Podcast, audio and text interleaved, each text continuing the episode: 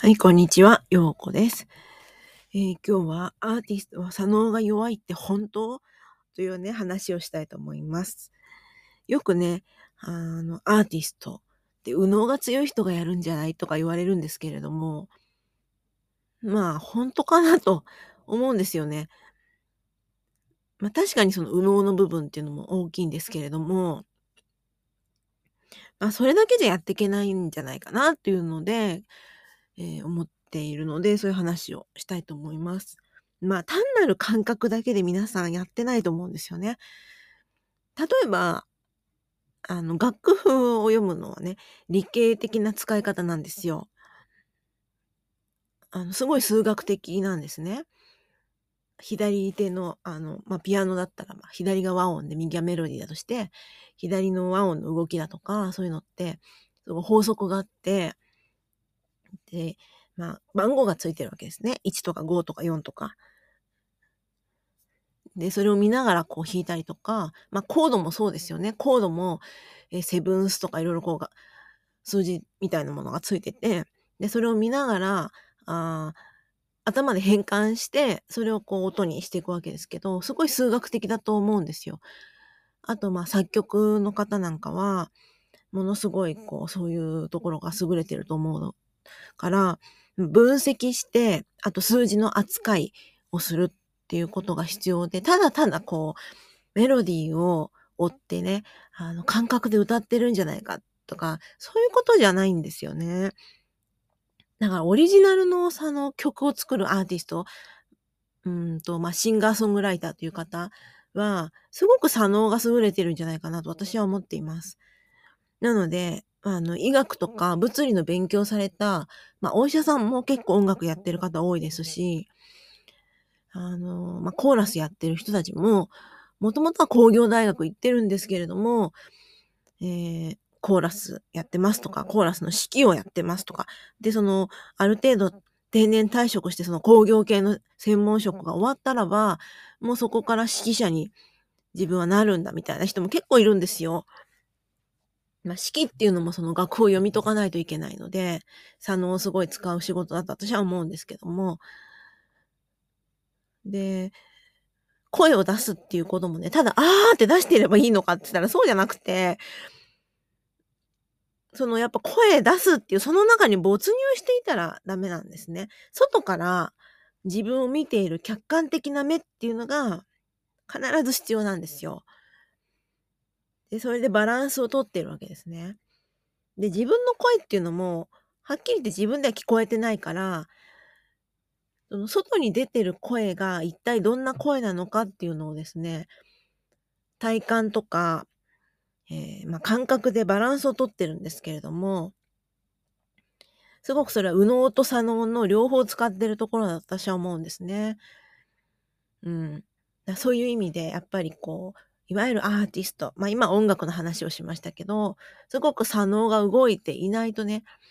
あの、できないことだなっていうふうにね、思うんです。で、まあ、あと絵を描くっていうことも、そのバーって描いてる時はね、多分、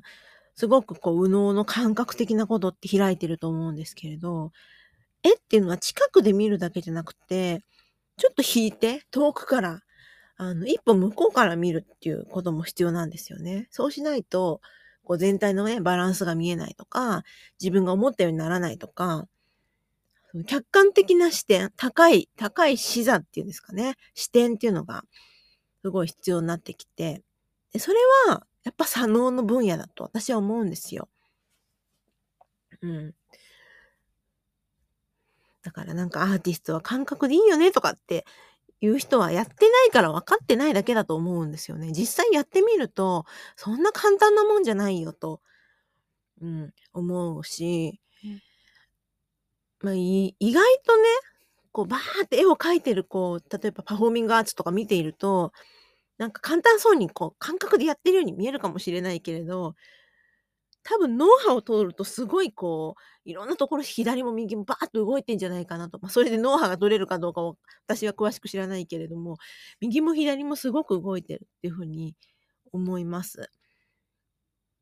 で、それって、あの、ビジネスにもめちゃくちゃ活かせることだと思うんですよ。でビジネスも、私はこれがやりたいんですって私も言ってました。あの、声で心を解放するっていうことを、心身を解放するってことをやりたいんですってずっと思ってたし言ってましたけど、それでうまくいかなかったのは、やっぱ市場に寄せるっていう分析とか客観性がなかったんですよね。で、いわゆる絵を描いてるその画家さんとかアーティストって呼ばれる方も、自分がやりたい絵をこう注文を受けて市場に寄せることをやってる方っていうのもたくさんいらっしゃると思うんですよ。そういう方っていうのは、そのビジネス脳がちゃんと働いてると思うんですね。で私のように、そのビジネス脳が働かないで、やりたいことやりますみたいな感じだったから売れなかったし、伸びなかったって私は思ってます。なので、アーティストはビジネスダメとかそういうんじゃなくて、アーティストだからこそ、その力を応用してビジネスに活かしていけるっていうふうに思います。うん。あの、例えばすごく私の近い方でね、ハンドメイドやられてる方がいるんですけれども、まあ、これが作りたいっていうのはまああるんだけど、やっぱりこう、いろいろ出していく中で、売れるものと売れないものがあると。で、売れるのは、うんと周りの作家さんとか見ていると、大体こんな傾向で、で、これやっていくとこういう風な未来が見えるけど、売れないのをやっててもあんまりこう見えないから、売れる方に寄せていこうかな、みたいなね、そういう話をされてる方いるんですけど、まあそれって本当にビジネスのだと思うんですよ。やっぱりやりたいのはこれ。例えばまあ、レジンとか、なんかわかんないですけど、こういう布物作るとか、ね。犬の洋服作るとか、なんかいろいろあるかもしれないけれども、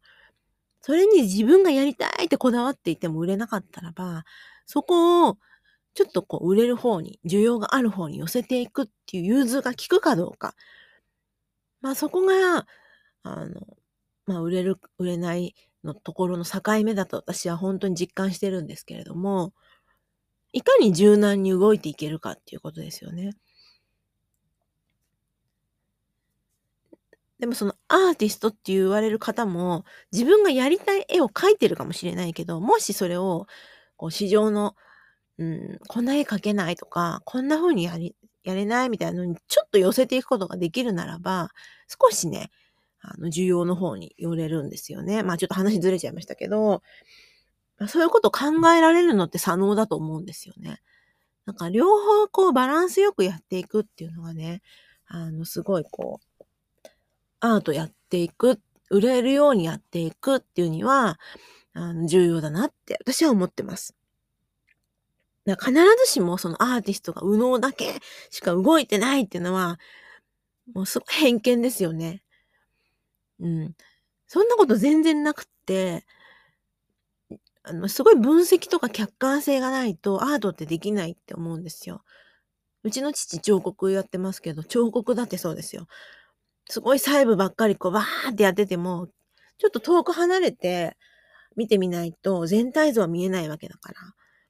そこにはやっぱり分析とか数字とか客観性っていうのが入ってくるわけですよね。で、そういうのを、その作品だけじゃなくて、自分がどこでどうやって売っていくかっていうところにも応用していったらいいと思うんですよ。その作品をどういう人が求めていて、えー、どういうところで売れるのかなっていうところもちょっと遠く引いた目で、あの、見ることができると、そこに、こう、客観性とか分析とかね、入ってきますから、それが、自分が売れないって困ってるんだったら、ちょっとそこ引いてみるっていうことでね、あの、売れる方に一個、一歩寄っていくような足がかりになるんじゃないかなっていうふうに思います。もう私も本当に何十年もかけてようやくそういうふうに歩み寄れるようになったんですけれども、ぜひね、ちょっとそういう視点も取り入れたらアーティストはいいんじゃないかなと思って、だからこう、右脳だけじゃなくてですね、もう必ず左脳も使っているからそこは自信を持ってビジネスの方にもね、活かしていただきたいなと思います。